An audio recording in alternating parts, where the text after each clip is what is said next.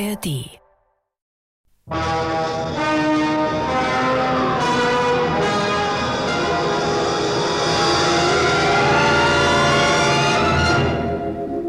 Aus Studio 13, dem Studio für Kriminalisten, hören Sie nun ein Kriminalstück von Anthony Gilbert, Grüner Tee.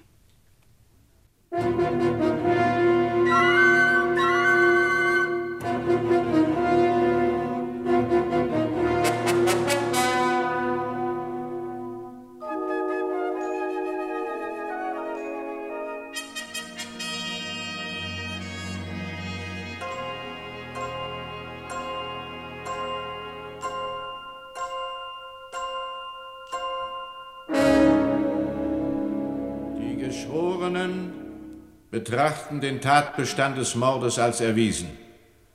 Sie sind damit eines Verbrechens schuldig befunden worden, für das im Gesetz nur eine Strafe vorgesehen ist.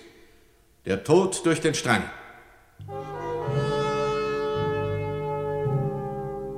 Und der Herr erbarme sich ihrer armen Seele.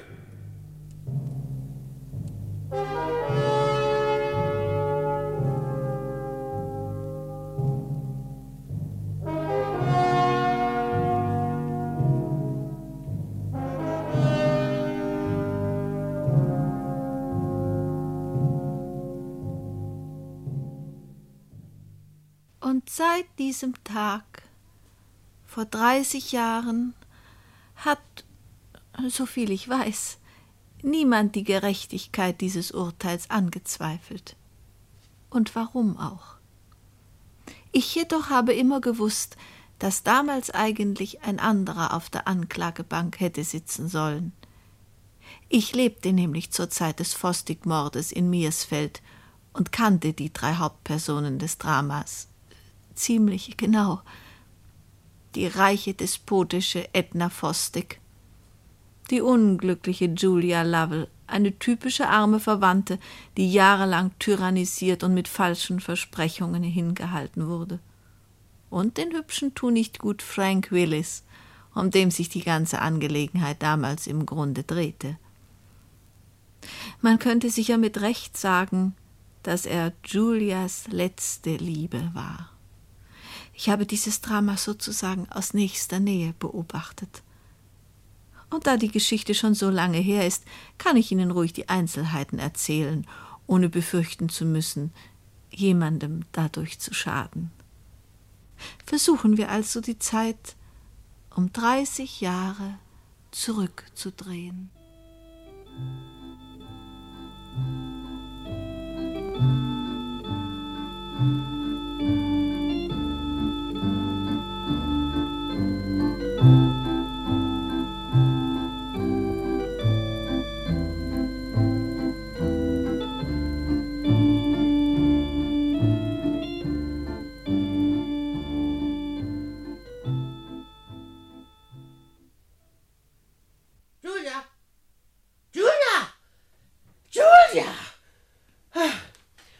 Du denn wieder? Muss ich mich dann immer heiser schreien nach dir? Na, nun komm doch endlich ins Zimmer. Trippel doch nicht auf der Schwelle herum wie ein junges Mädchen bei seinem ersten Ball. Das hast du doch schon mindestens 20 Jahre hinter dir. Und überhaupt, warum hast du denn einen Hut auf?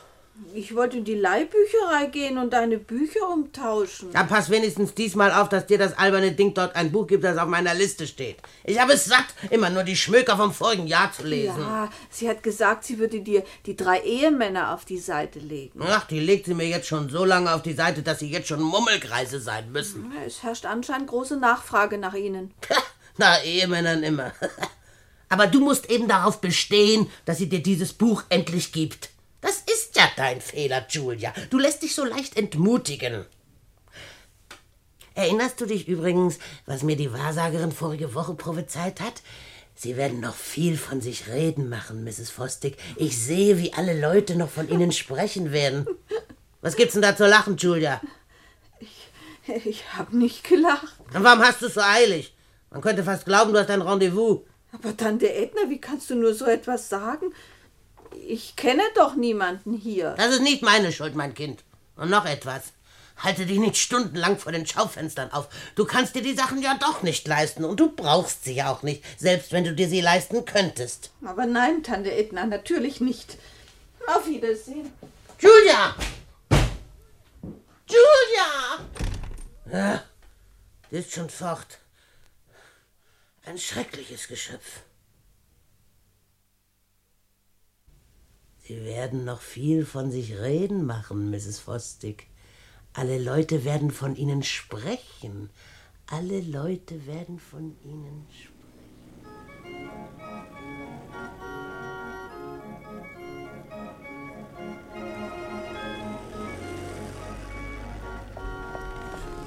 Frank, du bist noch da. Oh, ich hatte schon Angst, ich würde zu spät kommen. Meine Tante ließ mich einfach nicht früher weg. Nun, warum hast du nicht einfach gesagt, dass du ein Rendezvous hast? Ich finde, du darfst dir nicht alles gefallen lassen.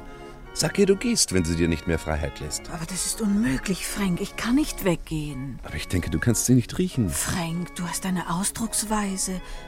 Nein, ich kann nicht weggehen, weil sie mir versprochen hat, sie hinterlässt mir einmal das Haus, wenn ich bis zu ihrem Tod bei ihr bleibe. Aber was willst du denn mit so einem Haus? Es ist doch viel zu groß für dich. Wenn du den alten Kasten verkaufst, kriegst du auch nicht viel. Es sei denn, du steckst erst dein Vermögen hinein, um ihn zu modernisieren. Frank, du verstehst das nicht. Ein eigenes Haus, das ist der Traum meines Lebens. Für euch Männer ist das vielleicht anders. Ihr habt so viele Dinge auf dieser Welt, aber, aber eine Frau sehnt sich vor allem danach, ein eigenes Heim zu haben, wo man die Tür zumachen kann und wo niemand hereinkommen kann. Man dreht das Licht an und keiner sagt, es sei Verschwendung. Man macht Feuer und niemand hält einem vor, wie teuer die Kohlen sind. Ein eigenes Haus ist nicht mit einer Pension zu vergleichen, wo man alle acht Tage an die Luft gesetzt werden kann. Ein eigenes Haus, das ist etwas, was wirklich zu einem gehört, wie das Gehäuse zu einer Schnecke. Ein eigenes Haus, das bedeutet Sicherheit, Geborgenheit, Wärme. Dann willst du also wirklich warten, bis die Alte abkratzt? Aber Frank, Das kann auch zehn Jahre dauern. Ich habe Dr. Trevanion neulich gefragt. Er sagt noch ungefähr ein Jahr. Gib nur acht, dass du selber nicht früher dran glauben musst. Ich werde dir was sagen, Julia. Mach mich doch mal mit, mit dem alten Drachen bekannt. Nein, Frank, das geht nicht. Aber warum denn nicht? Es wäre sicher nur gut für dich, wenn sie wüsste, dass du jemanden hast, der sich um dich kümmert. Sag nicht nein, Julia. Ich habe deine Idee, pass auf. Wir könnten das so machen.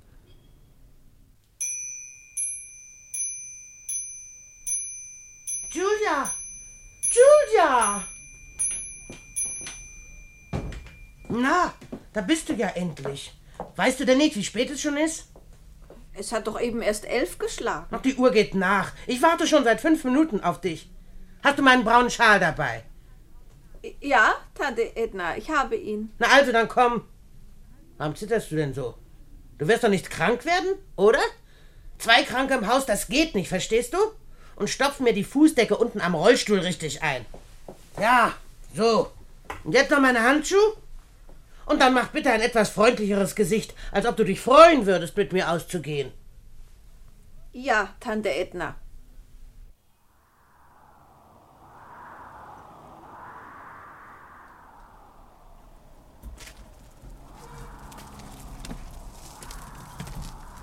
Wie beißend der Wind heute Morgen wieder ist. Julia, gib mir meinen Schal. Aber was ist denn los? Hast du denn nicht gehört, was ich gesagt habe? Doch, Tante Edna, doch, aber, Was aber? aber er ist anscheinend nicht mehr da. Und dabei weiß ich doch ganz genau, dass ich ihn mitgenommen habe. Also soll das vielleicht heißen, dass du ihn verloren hast? Wenn der Schal weg ist, dann wirst du ihn aus deiner eigenen Tasche ersetzen. Verstanden? Wo starrst du denn jetzt wieder hin? Tante Edna, da ist jemand, der uns beobachtet. Na, wahrscheinlich überlegt er, ob wir aus dem Irrenhaus entsprungen sind. Er kommt auf uns zu. Ach, wahrscheinlich ein Bettler. Schieb doch den Rollstuhl schnell weiter, Julia. Schnell, hab ich gesagt. Er sieht aber nicht aus wie ein Bettler. Entschuldigen Sie, gnädige Frau. Ist das vielleicht Ihr Schal? Ich glaube. Da hast du's, Julia. Du hast ihn fallen lassen. Ich danke Ihnen. Wirklich sehr freundlich von Ihnen. Er muss mir aus der Hand gerutscht sein. Er ist wahrscheinlich von der Rückenlehne geglitten. Darf ich Ihnen helfen, den Rollstuhl auf den Bürgersteig zu heben? Oh, bitte bemühen Sie sich nicht. Meine Gesellschafterin kann das sehr gut allein. Dieser Rollstuhl ist genau ausbalanciert. Und man kann mir bestimmt nicht nachsagen, dass ich sehr schwer bin. Nein, natürlich nicht, Mrs. Ich heiße Willis. Frank Willis. Sie leben hier, Mr. Willis? Bloß für die Zeit meines Urlaubs. Ich war krank Und äh, da hat mich meine Firma an die See geschickt, zur Erholung. Ach, wirklich? Nun, eines muss man Mirsfield lassen. Sogar im Winter ist es ein sonniger und belebter Ort. Ja, gewiss. Nur. Nur, was haben Sie an Mirsfield auszusetzen, Mr. Willis? Gar nichts. Ich äh, kenne bloß niemanden hier. Na, es sollte doch für einen gut aussehenden jungen Mann wie Sie sicher nicht schwer sein, Anschluss zu finden. Das ist nie leicht für einen jungen Mann ohne Geld. Und warum haben Sie kein Geld? Sie haben doch auch eine Arbeit, nicht wahr? Ja, natürlich. Ich fürchte nur, meine Firma hat keine sehr hohe Meinung von meinen Fähigkeiten. Na, dann müssen Sie Ihre Chefs eben dazu bringen, ihre Meinung zu ändern. Ich kann Leute nicht ausstehen, die keine Ellbogen haben. Ich habe immer gekämpft und ich werde auch bis zu meinem Tod kämpfen. Wenn ich mir nichts zugetraut hätte, dann wäre es mir bestimmt auch nicht gelungen, Mr. Fosdick zu heiraten. Ein reicher Mann wie er hätte jedes Mädel haben können. Aber sagen Sie, Mr. Willis, was machen Sie eigentlich in Ihrer freien Zeit? Oh, ich gehe ins Kino oder spazieren, trinke auch mal ein Glas Bier. Nun, wenn Sie wirklich so allein sind, wie Sie sagen, dann werden Sie vielleicht die Gesellschaft von zwei alten Frauen nicht allzu langweilig finden. Kommen Sie doch morgen Abend zu uns. Oder kommen Sie lieber schon heute Abend. Gerne. In die Fullerton Avenue 27. Das Haus mit der blauen Tür. Julia, ich meine Miss Lovell hier, kocht ganz erträglich. Ich heiße Fosdick. Mrs. Edna Fosdick. Kommen Sie so um sieben und wir werden Ihnen etwas Besseres zu trinken anbieten, als Sie in den hiesigen Lokalen bekommen können.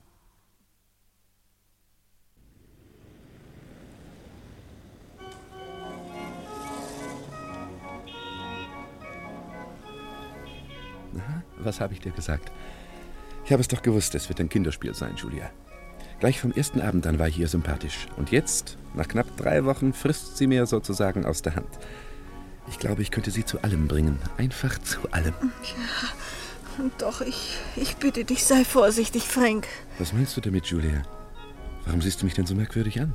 Wenn du die Absicht haben solltest, sie anzupumpen. Aber wer redet denn von Anpumpen? Ich möchte dich nur warnen. Ich meine, sie ist nicht wie. wie andere Leute. Wie du, willst du wohl sagen. Hör mal, ich habe dich doch gar nicht angepumpt. Du hast mir doch damals das Geld angeboten, aus eigenem Ja, Entschluss. ich weiß und ich war auch froh, dass ich dir aushelfen konnte. Aber Tante Edna ist anders. Sie glaubt, jemanden anpumpen ist eine Art Betrug.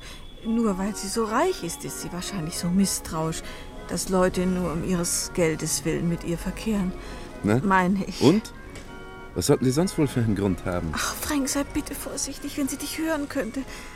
Es wäre entsetzlich, wenn du nicht wieder ins Haus kommen könntest. Da müsste schon etwas ganz Ungewöhnliches passieren. Aber warum lächelst du denn, Julia? Du bist wirklich wie eine Wetterfahne, alle Augenblicke anders. Ich musste daran denken, wie schön alles sein wird, wenn mir erst einmal das Haus gehört und ich einladen kann, wen ich will. Du wirst dann immer die Tür offen finden, Frank. Das weißt du, nicht wahr? Ja, Julia, das weiß ich. Julia? Julia, bist du denn taub? Trag diesen Brief hier bitte auf die Post, aber gleich. Es ist sehr dringend. Du kannst dir ruhig die Adresse ansehen, wenn du willst. Es geht an meinen Anwalt, an Mr. Matthewson. Aber dir geht es doch nicht schlechter, Tante Edna, oder? Nein, denn dann würde ich nicht an meinen Anwalt, sondern an meinen Arzt schreiben. Übrigens, als Dr. Trevanion neulich hier war, sagte er, ich sollte eine Pflegerin im Haus haben. Aber ich? Er meinte, eine geprüfte Krankenschwester. Die Verantwortung sei einfach zu groß für dich, falls etwas passieren sollte. Aber was sollte denn schon passieren? Bei meinem Gesundheitszustand kann man das nie wissen. Ich erwähne das alles nur, damit du genügend Zeit hast, dich darauf einzurichten. Auf was? Na, ich brauche doch nicht eine Krankenschwester und eine Gesellschafterin. Selbstverständlich muss diese Krankenschwester dann auch alle deine Pflichten übernehmen. Schließlich brauche ich ja nur sehr wenig richtige Krankenpflege und Mrs. Rudge macht alle groben Arbeiten bis aufs Kochen.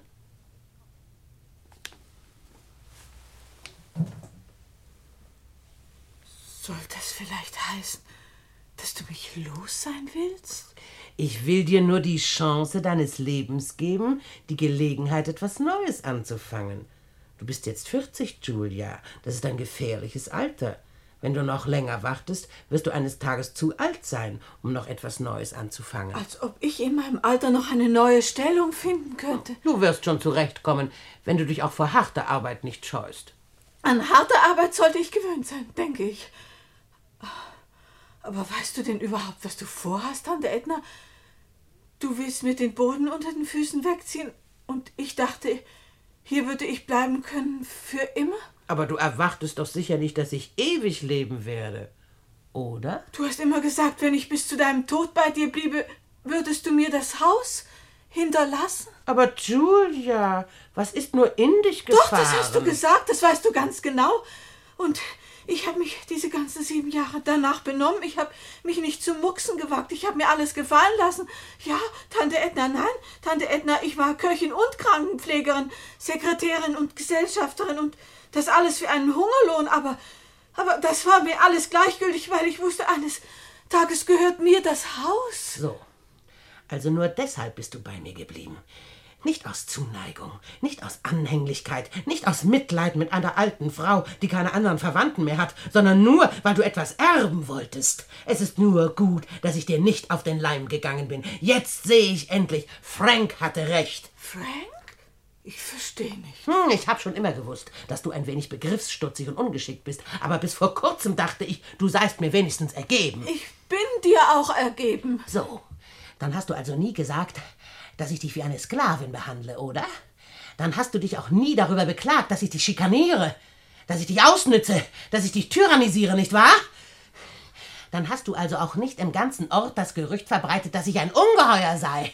Nun, wie dem auch immer sein mag, meine Liebe, wenn du tatsächlich die Hoffnung hattest, ein Haus zu erben und voraussichtlich auch das Geld, um es zu erhalten, oder wolltest du vielleicht ein Fremdenheim daraus machen, dann hätte es sich für dich auch sicher gelohnt, etwas vorsichtiger zu sein. Hast du den Leuten nicht vielleicht auch erzählt, dass ich dich verhungern lasse? Ich weiß wirklich nicht, wovon du sprichst. Ich habe nie mit irgendjemandem über dich geredet. Wie sollte ich auch? Ich kenne doch niemanden hier. Ach, wirklich? Wie merkwürdig. Dann muss ich das alles wohl geträumt Ach, niemand haben. Niemand kann dir das gesagt haben. Niemand. Nein. Nein, aber na, das ist ausgeschlossen. Das kann ich nicht glauben. Nicht von Frank. So? Und warum nicht, wenn ich fragen darf? Er ist ein Freund von mir. Haha, nun, er ist zufällig auch ein Freund von mir. Und es ist durchaus möglich, dass er eine andere Auffassung von Loyalität hat als du. Jawohl, es war Frank, der mir die Nein, Augen das glaube ich hat. nicht. Das hast du erfunden. Du willst uns nur auseinanderbringen. Auseinanderbringen. Ja, weil du eifersüchtig bist. Auf Frank und mich, meine ich. Oh, oh, das ist abscheulich.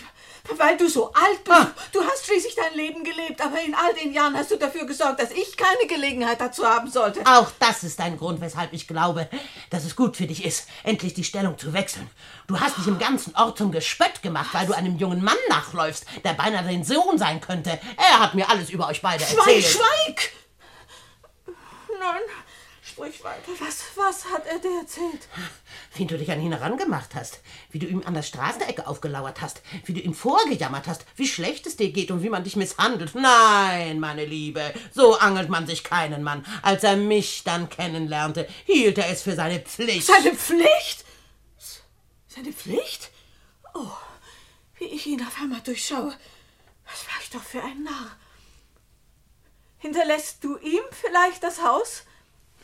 Sag mir, ist das deine Absicht? Willst du ihm mein Haus? Nimm dich doch endlich zusammen, Julia. Es ist nicht dein Haus und es wird auch nie dein Haus sein. Es ist mein gutes Recht, das Haus zu hinterlassen, wem ich will. Und es ist sicher viel vernünftiger, es einem jungen Mann zu hinterlassen, der einmal heiraten und eine Familie haben will, als einer alten Jungfer, die daraus wahrscheinlich ein Fremdenheim machen würde. Mein Haus, ein Fremdenheim. Das ist gemein, ja, das, das, das ist gemein. Und du, du, du bist ein gemeines altes Weib, eine, eine Lügnerin und eine Diebin. Jawohl, eine Diebin.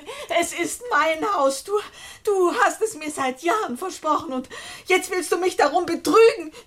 Du sagst, ich hätte mich zum Gespött der Leute gemacht. Ja. Was glaubst du, sagen die Leute über dich? Über ein altes Weib, das sich in einen jungen Mann verknallt, der ihr Enkel sein könnte? Frank war ehrlich und anständig, bevor er dich kennenlernte. Aber dann, dann, dann, dann hast du ihn mit deinem Geld behängt. Julia, wenn du nicht sofort aufhörst, rufe ich Dr. Trevanion an. Du benimmst dich wie eine Irre. Und wenn du nicht aufpasst, dann wirst du auch wie eine Irre enden, nämlich im Irrenhaus. Ja, das könnte dir so passen, mich in ein Irrenhaus zu stecken. Oh, oh, ich, ich würde dich am liebsten umbringen, wenn ich nur wüsste, wie. Ach, wirklich? Wie interessant.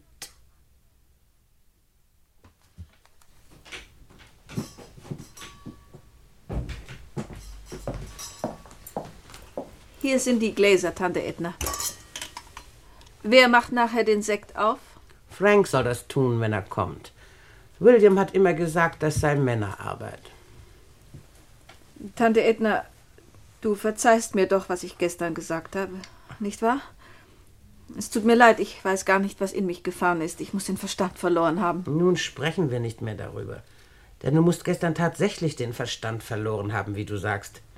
Na, immerhin, dieser Auftritt gestern Abend wird uns den Abschied erleichtern. Wir wollen uns jedenfalls in aller Freundschaft trennen. Ist das wirklich dein letztes Wort? Ja. Und damit jetzt Schluss mit dieser ganzen Geschichte. Ich werde zwar alles tun, um dir zu einer passenden Stellung zu verhelfen, aber dass du weiter hier bleibst, ist ganz ausgeschlossen. Wie spät ist es eigentlich? Ein paar Minuten nach sechs. Willst du dich nicht noch ein bisschen hinlegen, bevor Frank kommt? Ach. Hast schließlich einen anstrengenden Tag hinter dir. Das Mittagessen mit Mr. Matthewson und dann die ganze Unterredung. Ein Pech, dass er gerade heute an deinem Geburtstag kommen musste. Zumal du doch noch dieses Abendessen geben willst. Nun, ich kann meinen Geburtstag schließlich nicht gut wegen Mr. Matthewson auf einen anderen Tag verlegen. Außerdem bin ich sehr zufrieden, dass jetzt alles geordnet ist. Auch Frank wird sich sicher sehr freuen. Ja, davon bin ich überzeugt. Aber da der Tag tatsächlich ein wenig anstrengend war, werde ich jetzt doch eine von den Tabletten nehmen, die mir Dr. Trevanion vorige Woche geschickt hat. Wo sind sie? Wo ich immer ein paar Notgroschen aufhebe. Du müsstest das doch wissen. In der Tabaksdose, Julia, unter der Fünf-Pfund-Note. Natürlich. Ja, hier sind sie. Aber du hast das Fläschchen ja noch gar nicht aufgemacht. Ach, dann werde ich es jetzt tun. Nein, nein, gib es mir, Julia. Hast du Angst, dass ich dich vergifte? Was ist denn eigentlich die Normaldosis? Dr. Trevanion sagt, mehr als eine Tablette sei höchst gefährlich. Gib mir bitte ein Glas Wasser aus der Karaffe. Hier, bitte. Was ist denn? Bekommst du das Fläschchen nicht auf? Ach, da ist noch ein Pfropfen unter der Verschlusskappe. Daran kann man sicher sehen, wie gefährlich diese Tabletten sind. Ach, mach du es. Nimm ein spitzes Messer. Vorsichtig, Julia, gib doch acht. Nicht, dass der Kork das beschädigt wird. So. Heb den Korken bitte auf und tu ihn wieder hinein, wenn ich eine Tablette genommen habe. So. Und nun schraub es gut zu. Und dann weg damit. Männer haben den Anblick von Medizinfläschchen nicht gern. Aber das kann doch nicht schon Frank sein. Doch, doch, das ist er sicher. Ich habe ihn ausdrücklich gebeten, möglichst früh zu kommen. Denn ich habe einiges mit ihm zu besprechen im Hinblick auf seine Zukunft. Du wirst dich inzwischen um das Essen kümmern, nicht wahr? Ja. Na, nun lass ihn doch nicht länger warten. Er soll schließlich nicht den Eindruck bekommen, er sei hier nicht willkommen. Nein, natürlich nicht.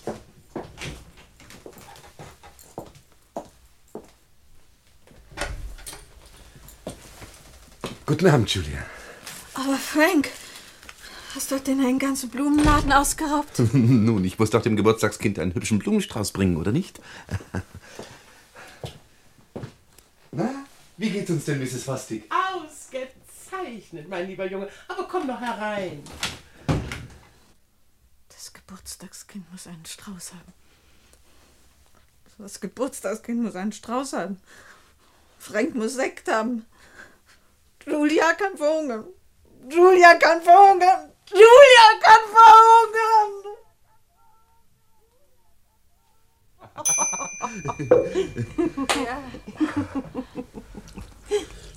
Nein, nein, nein, danke. Das ist genug für mich, Frank. Und für Julia auch. Sie ist nämlich Sekt nicht gewöhnt.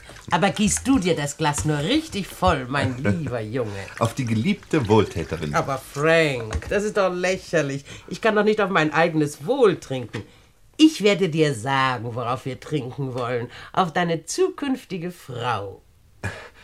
Dann also auf Stella. Hoch soll sie leben. Stella also? Na, trink doch aus, Julia. Auf wessen Wohl trinkst du? Auf die Zukunft. Auf wessen Zukunft? Auf meine. Irgendjemand muss doch darauf trinken, findet ihr nicht? Ja, was ist denn heute nur los mit dir, Julia? Du bist so merkwürdig und so blass. Das kommt vom Wetter. Es ist viel zu mild für diese Jahreszeit. Ja, und das ist nicht ungefährlich. Die Leute lassen ihre warmen Sachen zu Hause und sind dann erstaunt, wenn sie die Grippe bekommen. Du hast doch heute Abend hoffentlich einen Mantel dabei, Frank. Nein, er schien mir überflüssig zu sein. Hm, Du wirst ihn nachher auf dem Heimweg sicher vermissen. Oh nein, nur keine Angst. Junges Blut hält warm, sagt man. Aber die Nachtluft ist hier sehr gefährlich. Ach, trink doch noch etwas Sekt. Nein, Ja. Julia, du nicht. Warum nicht, wenn ich fragen darf? Wir wollen doch jetzt auf deine Zukunft trinken, Tante Edna. Aber Julia, Frank hat doch schon auf mein Wohl getrunken. Ja, gewiss. Aber ein zweiter Toast kann sicher nicht schaden. Wir sind schließlich sehr interessiert an deinem Wohl. Nicht wahr, Frank? Ja, natürlich. Also los, Julia. Bis zur Nagelprobe. Komm, gehen wir jetzt hinauf, Frank. Julia, nicht wahr? Du kommst nach, wenn du hier fertig bist. Vergiss aber bitte den Tee nicht.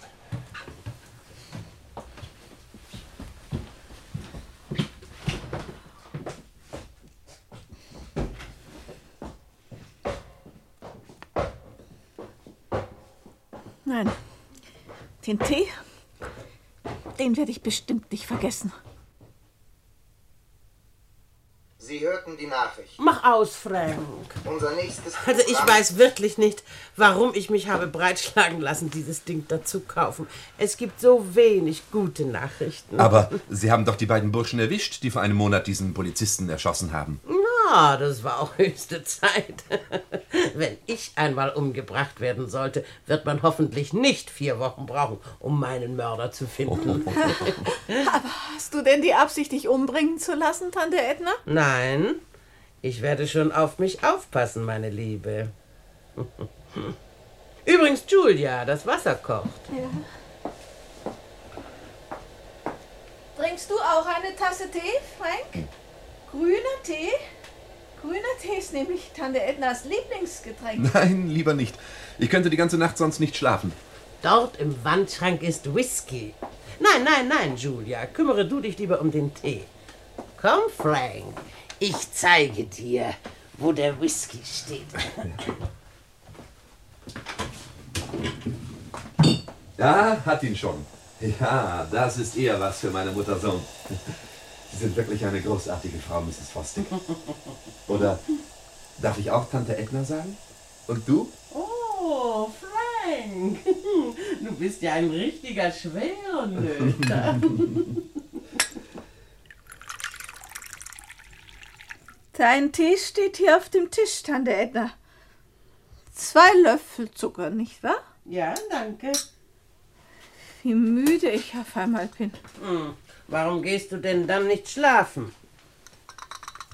Also gib doch acht. Du verschüttest ja alles. Ja, mein Gott, wie du zitterst. Man könnte fast glauben, du seist eine alte Trinkerin. Wie sollte ich das geworden sein, hier in diesem Haus? Ich hab ja gleich gewusst, dass der Sekt dir nicht gut tun würde. Im Gegenteil, er hat mir sogar sehr gut getan. Wenn ich so reich wäre wie du, Tante Edna, würde ich sicher jeden Tag Sekt trinken. Ja, das glaube ich. Aber daraus wird leider vorerst nichts werden, solange du dir noch selber dein Brot verdienen musst. Vielleicht kriege ich eine Stellung in einem Trinkerhaushalt. Weißt du, Frank, dass ich als Abstinenzler erzogen worden bin? Sie weiß wirklich nicht mehr, was sie redet. Ich wusste es ja. Das zweite Glas Sekt war ein Fehler. Oh nein, nicht der Sekt. Der Fehler war, dass ich nicht schon früher zu trinken angefangen habe. Wenn ich daran denke, was ich da alles versäumt habe, alles die Schuld meiner Eltern. Sie haben mir nie erlaubt zu tun, was ich wollte. Ich wollte, ich wollte einmal zur Bühne gehen. Hast du das schon gewusst, Frank? Nimm lieber ein Aspirin und leg dich hin. Ja, mein Kopf tut mir tatsächlich ein bisschen weh. Na schön, dann gehe ich also jetzt schlafen. Sieh zu, dass Tante Edna nicht zu lange aufbleibt, Frank. Sie ist nämlich auch nicht an Sekt gewöhnt.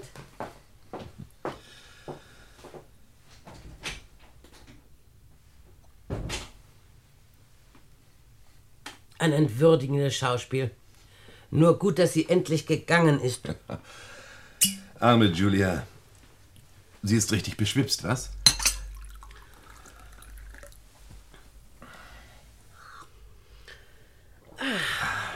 Na, wie wär's mit noch einem Tessin Tee?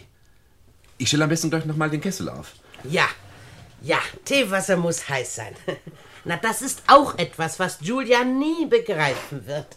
Aber du, mein lieber Junge, hast dich so viele Jahre um deine Mutter kümmern müssen, dass du natürlich weißt, wie man Tee kocht. Dauert keine Minute. Sollte Julia übrigens nicht ein Aspirin nehmen? ja, Aber das Fläschchen liegt doch hier auf dem Kamin. wieso? Zeig mal her. Ja, aber das ist doch gar nicht das Fläschchen mit Aspirin.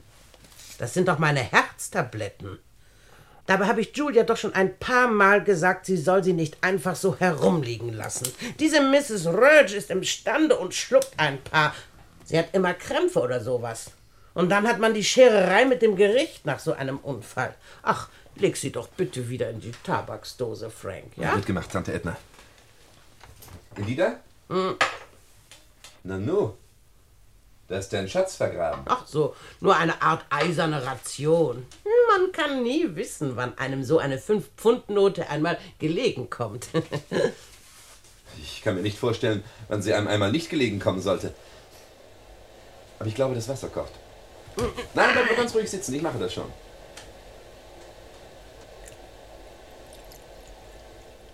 Na? Wie wär's mit drei Löffel Zucker zur Feier des Tages? Du verwöhnst mich, Frank, wirklich.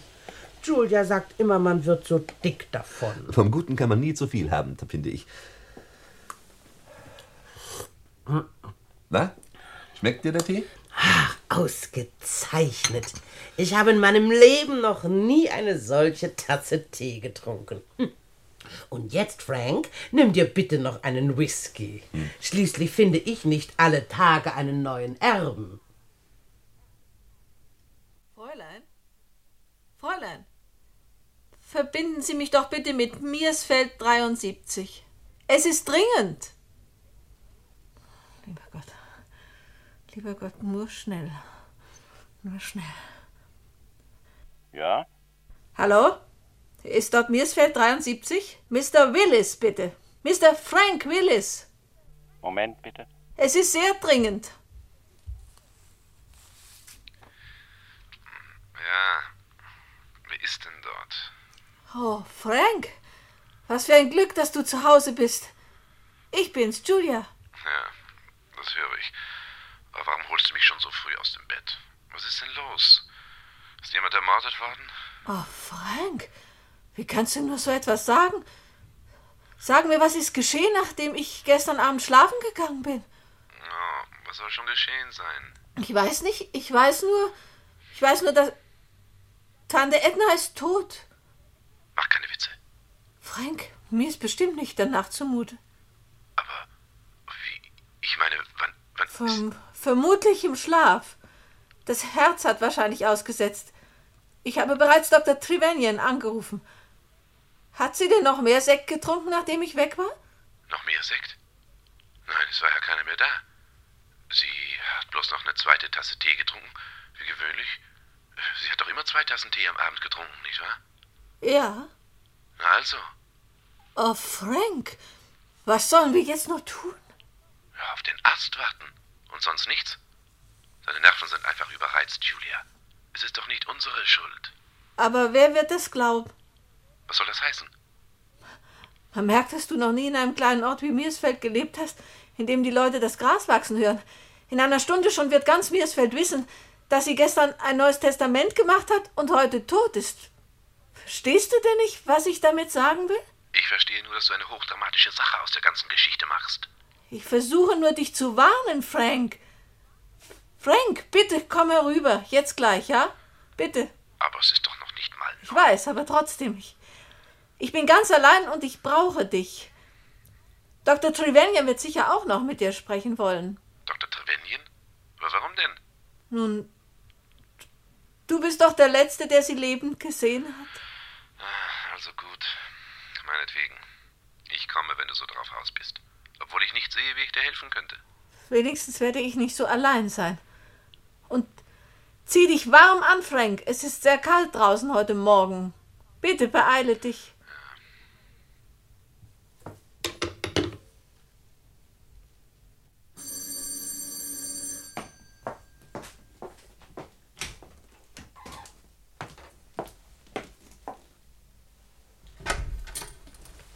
Oh, Frank, wie gut, dass du endlich da bist. Dr. Trevanion ist auch bereits hier. Er ist jetzt im Salon. Er will mit uns beiden sprechen. Na schön. Aber das ist doch sicher nichts Außergewöhnliches, dass eine alte Frau mit einem schwachen Herzen stirbt. Das kommt doch schließlich jeden Tag vor. Aber nicht hier in Miersfeld. Komm, gib mir deinen Mantel, ich werde ihn aufhängen. Der Arzt ist schon ungeduldig.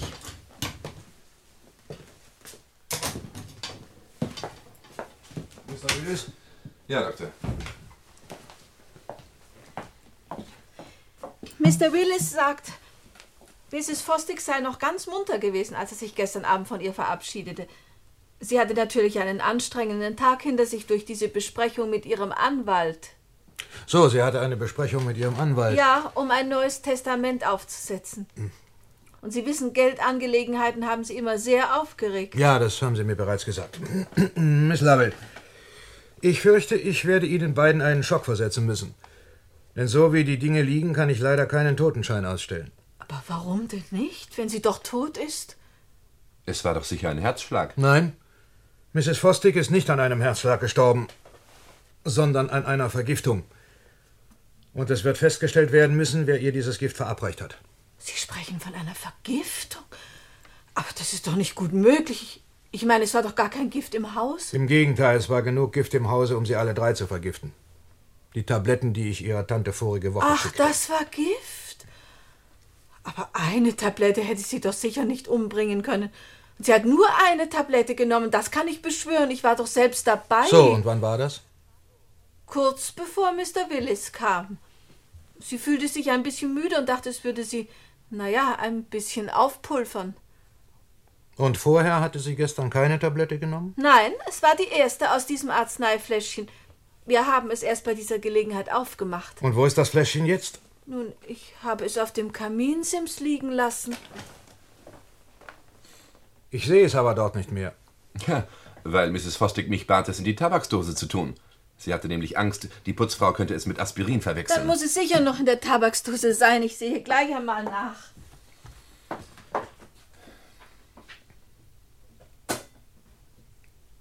Ach, das ist aber merkwürdig.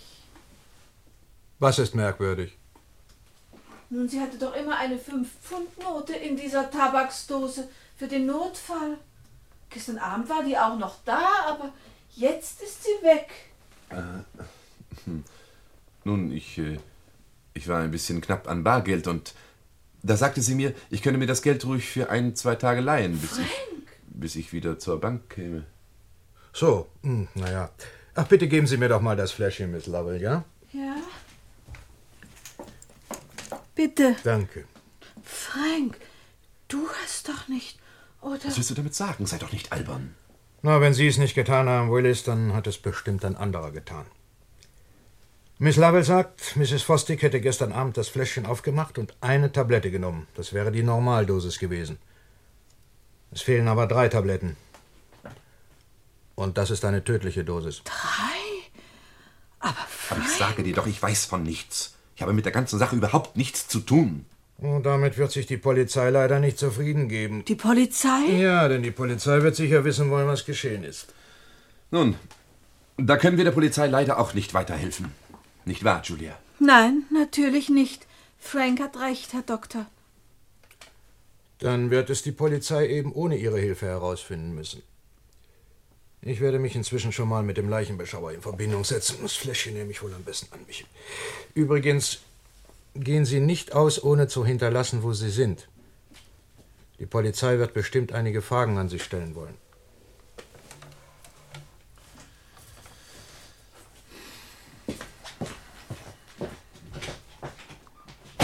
Frank, das alles gefällt mir nicht. Es gefällt mir sogar ganz und gar nicht. Glaubst du vielleicht, mir gefällt diese Geschichte? Es ist ja wohl klar jetzt, was er sich denkt. Ob sie die Tabletten wohl selbst genommen hat? Nein, ausgeschlossen. Warum sollte sie auch? Ja, richtig. Warum sollte sie auch?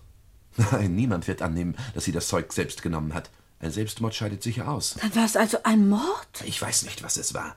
Ich weiß nur das eine. Man wird sagen, dass wir beide ein abgekartetes Spiel spielen, dass wir uns gegenseitig ein Alibi geben Dabei wollen. sind wir doch wirklich völlig ahnungslos. Bleib dabei. Und sie werden dir nichts tun können. Ich weiß von nichts. Das ist noch immer die beste Verteidigung. Du redest genauso, als ob wir schon vor Gericht stünden. Nun, Das kann uns tatsächlich schon bald blühen. Glaube jedenfalls nur nicht, dass die bei der Polizei Idioten sind. Nein, nein, die kennen jeden Trick. Wenn du dir eine Blöße gibst, dann haken sie ein. Also, denk immer daran und verlier nicht den Kopf, dann wird schon alles gut gehen. Ja, du musst dir immer wieder sagen, es wird schon alles gut gehen. Vielen Dank, Dr. Trivenian. Ja, danke, danke. Ja, es tut mir leid, Sie noch einmal belästigen zu müssen, Miss Lovell. Aber da sind noch zwei Punkte zu klären. Ich habe Ihnen aber doch bereits alles gesagt, was ich weiß, Inspektor. Ich fürchte. Ich werde Ihre Zeit nicht lange in Anspruch nehmen. Es handelt sich nur noch um zwei Details. Erstens, können Sie sich noch erinnern, ob Sie das Fläschchen wieder zuschraubten, nachdem Mrs. Fosdick die Tablette genommen hatte? Ja, das tat ich.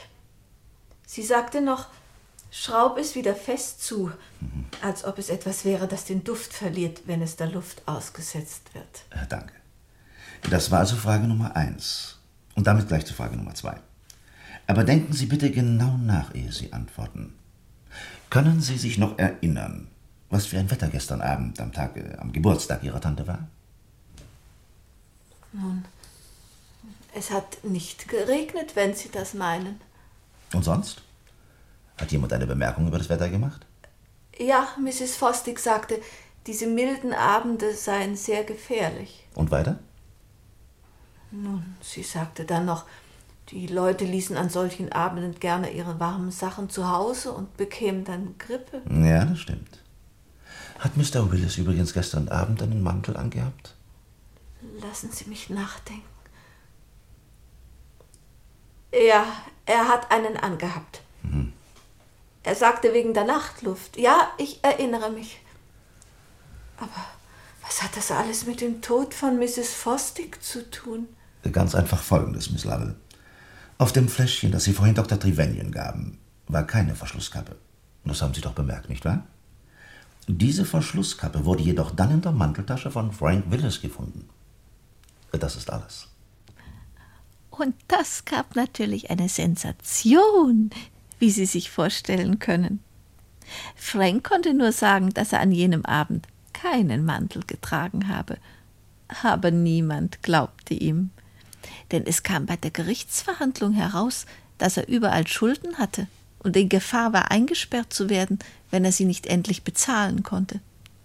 Auch die Stellung, von der er gesprochen hatte, existierte nicht so wurde er als ein ganz gewöhnlicher Schwindler entlarvt, der nur darauf aus war, die Leute zu schröpfen, wo er nur konnte.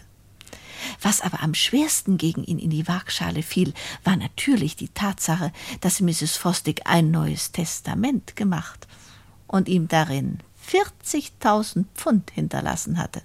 Sobald das herauskam, gab es überhaupt keine Hoffnung mehr für ihn. Und damit sind wir also wieder am Anfang unserer Geschichte angelangt. Frank Walter Willis. Die Geschworenen betrachten den Tatbestand des Mordes als erwiesen. Sie sind damit eines Verbrechens schuldig befunden worden, für das im Gesetz nur eine Strafe vorgesehen ist. Der Tod durch den Strang. Wie Julia da in ihrem Inneren gelacht haben muss denn sie war an jenem Tag natürlich im Gerichtssaal, und zugleich war sie die einzige Person, die den wahren Sachverhalt kannte, nämlich dass das Gift bereits in der ersten Tasse Tee enthalten war. In jener Tasse also, die sie eingeschenkt hatte, und nicht, wie die Geschworenen annahmen, in der zweiten, die Frank Willis dann später Edna Fosdick anbot.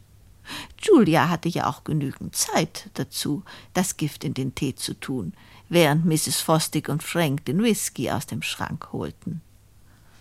Und nachdem Julia am nächsten Morgen dann Frank überredet hatte, ins Haus zu kommen, ließ sie die Verschlusskappe des Fläschchens in seine Manteltasche gleiten, während sie Franks Mantel aufhängte.